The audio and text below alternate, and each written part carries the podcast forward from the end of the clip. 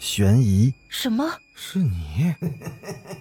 灵异，那个人他居然是飘过来的，他根本就没有腿。奇闻，三天后，警方找到了这辆三七五路公交车。惊悚，别过来，别过来，别过来，别过来！欢迎收听《九黎怪谈》。Hello， 各位听友伙伴，大家好，欢迎继续收听《九黎怪谈》。都说古董不能瞎买，为什么呢？因为你不知道你买回家的这个老物件会不会有什么诡异的故事。话不多说，我们开始讲今天的故事。洋洋今天特别的开心，因为今天爸爸妈妈带着他和姥姥姥爷还有二舅的一家一起来踏青。爸爸选的这个地方非常的美，有山有水，还有一大片的草坪，而且今天的天气是格外的好，所以出来游玩的人也是特别的多。洋洋现在和其他的小朋友正玩得满头大汗，连妈妈叫他过来吃饭他都没有听到，一个劲儿的在草坪上疯玩疯跑。正当洋洋玩得正高兴时，突然感觉自己腾空而起，可回头一看，竟然是小舅舅王小龙正在抱着他转圈。好你个小洋洋，出来玩都不叫小舅舅，嗯，你跟谁来的呀？我和爸爸妈妈还有姥姥姥爷还有二舅二舅妈和小表妹一起来的，他们就在那儿。哦，原来是和爸爸妈妈一起来的，我们去跟姥姥姥爷打个招呼去，走。哎，王小龙说着就抱起了洋洋往那边走去。一过去，洋洋的姥姥脸上就乐开了花。你天天的不着家，怎么今天还跑这儿来了？嗨，我和几个朋友过来的，正好看见洋洋了，我才知道爸妈你们也在这儿。王小龙说完还热情地跟哥哥姐姐打招呼，不过他们的脸上倒是很冷淡。坐了一会儿之后，王小龙就招呼给大家拍照，姥姥姥爷倒是很高兴，但其他人的脸上就还是那么冷淡。一家子好不容易聚到了一起，自然是要先照一张全家福。王小龙刚指挥着大家都站到了各自的位置上，他掏出了照相机准备要照相，这时洋洋突然从队伍里冲了出来，狠狠地撞在王小龙的身上。我不要照，我不要照！一家人的脸上都露出了惊奇的目光。洋洋，你怎么回事？后面传来了洋洋爸爸严厉的责问声。洋洋涨红了脸，转过身带着一脸的泪痕。爸爸，我我害怕，小舅舅小舅舅带了一个坏姐姐，我不要她照。听洋洋说完之后，洋洋的妈妈抬头一看，哪来的什么姐姐？她很奇怪，就问洋洋：“洋洋，哪有姐姐呀？”“有，她。”她还穿着奇怪的衣服，就是就是高奶奶穿过的那种衣服。一听这话，二舅一家倒是没说什么，但姥爷的脸上反而露出了凝重的神色。高奶奶是跟他们住在一个大院子里的，洋洋从小的玩伴高小虎的奶奶，上个月因病去世了。那时候王老太太带洋洋过去祭拜。洋洋回来后就一直在念叨，怎么高奶奶穿着电视里的衣服。洋洋不明白，可王老爷子知道，洋洋说的是高老太太身上的寿衣。沉吟了片刻之后，老爷拉起了洋洋的手站了起来。既然这样，那今天先不照相了啊！刚才你们不是也用手机照了很多了吗？走吧，吃饭去。小龙啊，你也去和你的朋友们玩吧，玩完早点回家啊。说完之后，头也不回地带着洋洋走了，只剩下王小龙一个人还站在原地里莫名其妙。看着一家人都走了，王小龙摸了摸鼻子，也回到自己那边去了。朋友们正等着他一起烧烤呢，王小龙也没多想，立即又加入了吃货大军。过了一会儿，王小龙正和大家推杯换盏喝得高兴时，洋洋爸过来了。他把王小龙拉到了一边，细心地询问王小龙这几天都去过了什么地方，见过什么人。王小龙也是莫名其妙地回答了。洋洋爸想了想，也没有什么不妥的地方，就叫他吃好玩好，晚上要早点回家，然后也回去了。到了下午四点来钟，突然就变天了，狂风四起，眼看着就要下雨了。大家都急急忙忙地收拾东西，驱车回城。上了高速没多久就被堵在了路上，这一堵就是一个多小时。刚走了没几步，洋洋妈又接到了一个电话，是从医院里打来的，说是王小龙出了车祸，正在医院，请家属过去接一趟。洋洋妈一听，顾虑到高龄的父母还在车上，赶紧小声地把这个情况跟洋洋爸说了。把爸妈送回家之后，夫妻俩火速地赶往了医院。好在王小龙只是受了轻微的擦伤，可是他一看见洋洋的爸妈来了，就嚎啕大哭，一头扑在姐姐的怀里。姐，全死了，他们全死了啊！全都死了、啊、洋洋妈也有点莫名其妙，赶紧安抚着把弟弟先送回了爸妈那儿。但是没想到当天晚上王家就出事儿了。王小龙虽然伤得不怎么严重，可到底还是叫王家的老人担心了，倒不是担心他的伤势，而是担心他的精神。这孩子仿佛是受了很大的刺激，一直哭闹不说，嘴里还一直颠三倒四的说着什么全死了的话。老人家听不了这些，觉得非常的晦气，可又是自己的亲儿子，也不能不照顾。好不容易折腾的一家都睡下了，这大半夜王老太太就被隔壁小儿子的一声尖叫给惊醒了。她摸着黑开了灯，老太太觉得很奇怪，怎么老头子也不在身边呢？她披了件衣服，推开了儿子的房门，一看，王老太太也吓着了。只见王老爷子只穿着一条大裤衩子，光着个脊梁站在儿子的床前，儿子蜷缩在墙角，整个人都抱成一团，正在惊恐地看着他爹，目光呆滞，仿佛整个人都不会呼吸了似的。王老太太连忙进了屋，扒了一下老伴儿。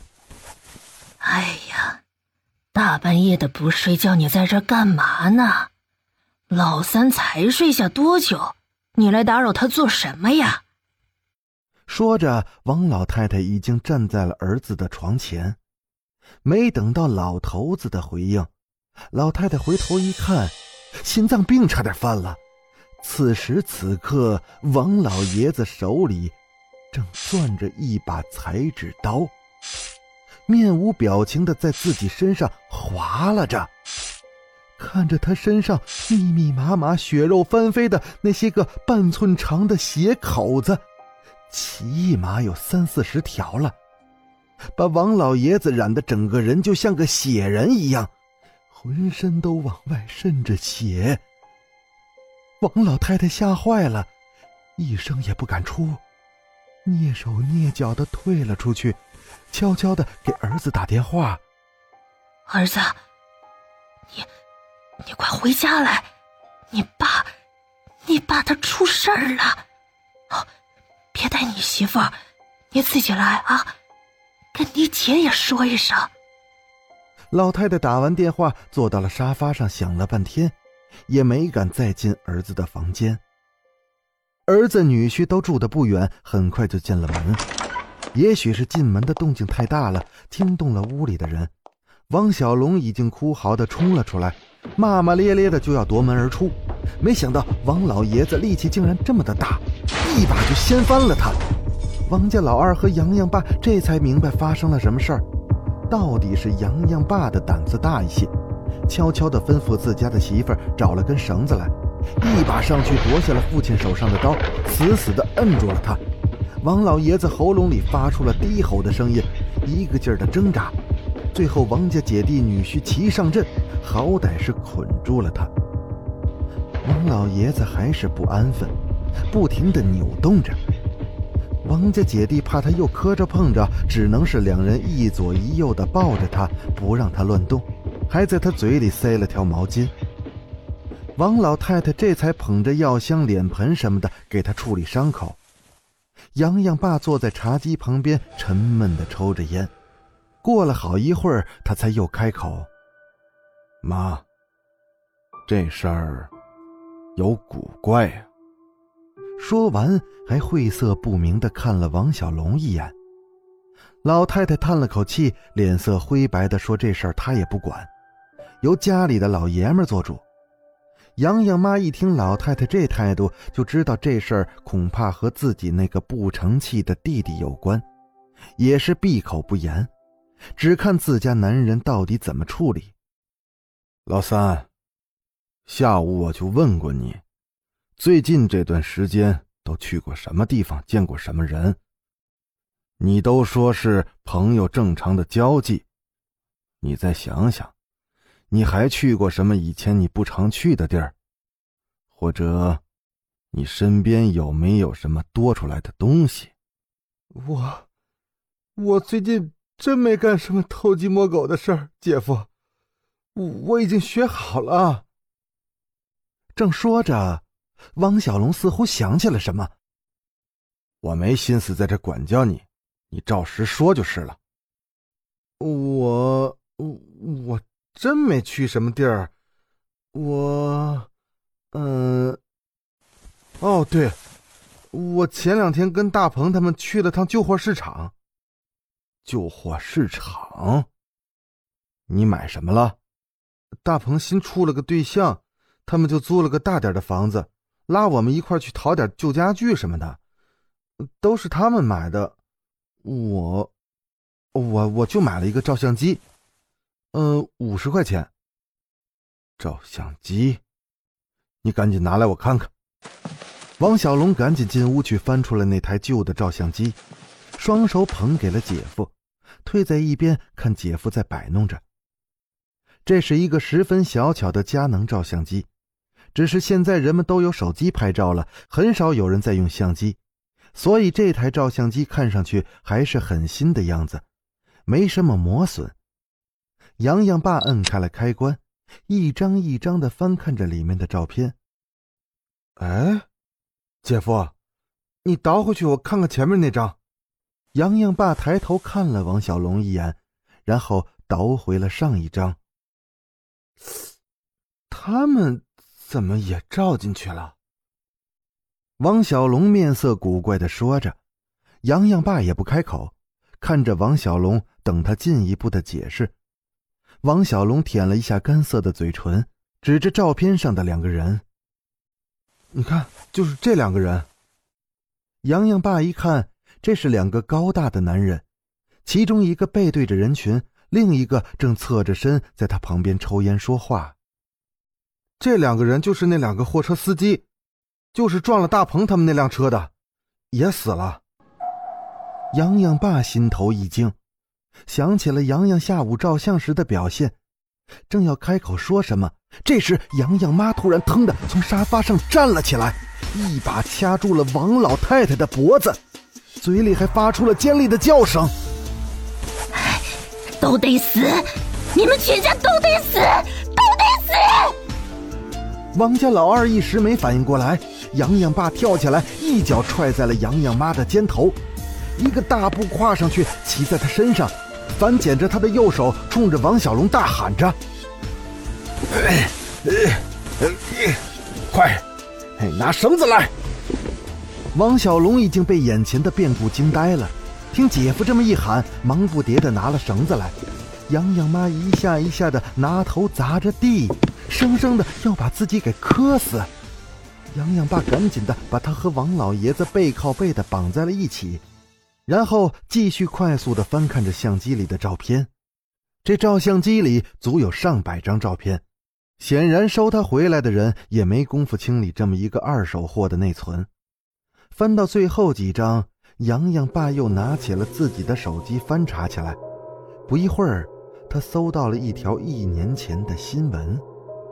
一个女记者在一家工厂附近被一辆大货车撞死，而这个女记者就是相机里的这个人。不过这个新闻也没什么奇怪的，这女记者自己不遵守交通规则横穿马路，货车司机虽然没坐牢，可是也赔了钱。洋洋爸觉得很奇怪，也许不是自己想的这样。他若有所思地看着妻子和岳父。这时洋洋妈已经蹭掉了嘴里的毛巾，然后他用一种十分阴森又陌生的语气对着王小龙开口了。去年四月十七日，你在向阳城门口捡了一个女孩的包，你还记得吗？一听这话，王小龙如遭雷击，他战战兢兢地看着姐姐，哆嗦着嘴唇，张了好几次嘴，他都不知道该说些什么。突然一幅画面像放电影一样闪进了他的脑子里。那是一个阳光明媚的日子，一个大概二十三四岁的女孩正在兴高采烈地挂了电话从厂子里出来。似乎这次的采访很顺利，她低头摆弄着手机，慢慢地往前走着，还时不时地抬头看看能不能拦到出租车。这是一个建在郊区的国营大厂，现在正是上班的时间，周围也没什么人走动。女孩顺着路拐了弯，继续地低头走着。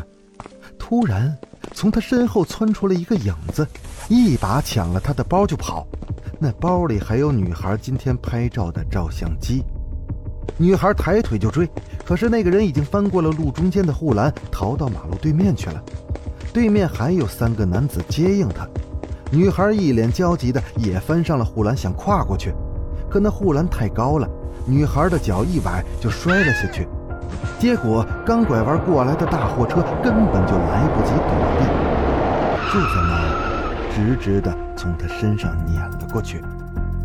女孩整个人都被碾碎了，内脏肉块混着血液糊了一地。王小龙是又害怕又恶心，大口大口的喘着粗气。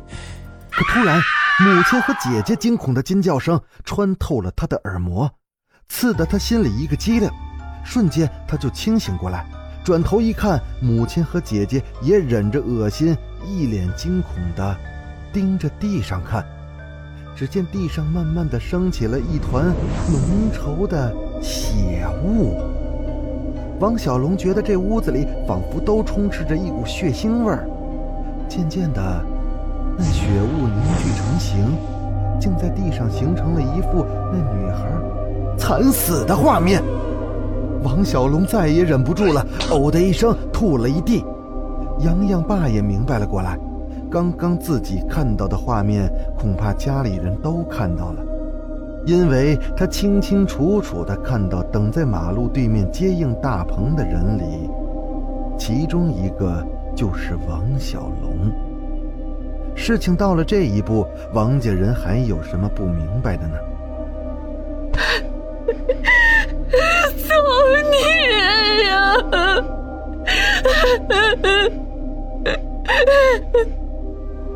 王老太太扑上去，一拳捶在王小龙的身上，哭嚎起来。洋洋爸揉了揉眼角，阴沉着脸站了起来，对着地上的那团血雾鞠了个躬。哎，我现在就送老三去自首，您还有什么要求尽管提。洋洋爸说完这句话之后，一直保持着鞠躬的姿势。那地上的血雾翻腾了许久，渐渐地平静了下来。所有人都听到了一声叹息，接着又响起了一个人的声音。我只要一个公平，这个声音说完之后，洋洋爸觉得自己的肩头一沉，可侧过脸去看，又什么都没有。王老太太抱着自己偏爱的小儿子，怎么都不肯撒手。一双儿女劝了许久，老太太还是不答应把自己的儿子交出去。洋洋妈也是气坏了。哎，妈，都说慈母多败儿，老三这样还不是你从小给惯的，你再纵容他，咱们一家人的命都要没了。哎，送他去吧。老头子！王老太太绝望地冲着老头子大喊着。王老爷子摆了摆手，苦口婆心地劝着自己的老伴儿：“你非要老三也横死才好吗？”这句话一下就让王老太太想到了下午的那场车祸。想到这儿，老太太一个不稳，瘫坐在沙发上，再也不发一言。第二天一大早上，洋洋爸就送了王小龙去公安局自首。刚走出公安局的大门，就看到妻子带着儿子等在了门口。洋洋妈快步地走上前来：“会会判死刑吗？”“不知道。”洋洋爸显然不想再多说这件事儿，疲惫地摇了摇头，却看见儿子远远地站在一边不肯上前。折腾了一晚上，大家都累了，上了车，系好了安全带。洋洋爸刚发动了车子，洋洋突然在后面说了一句话：“爸爸，那个姐姐已经走了。”“什么？”“就是那个穿着怪衣服的姐姐，刚刚从爸爸肩膀上下来走了，还冲爸爸鞠躬呢。”好了，故事到这就结束了。如果大家手里有月票，请不要吝惜投给九黎怪谈。如果大家有什么奇异古怪的经历，也欢迎讲给我听，我将把它改编成故事讲给大家听。我是主播九黎香柳，咱们下个故事再见。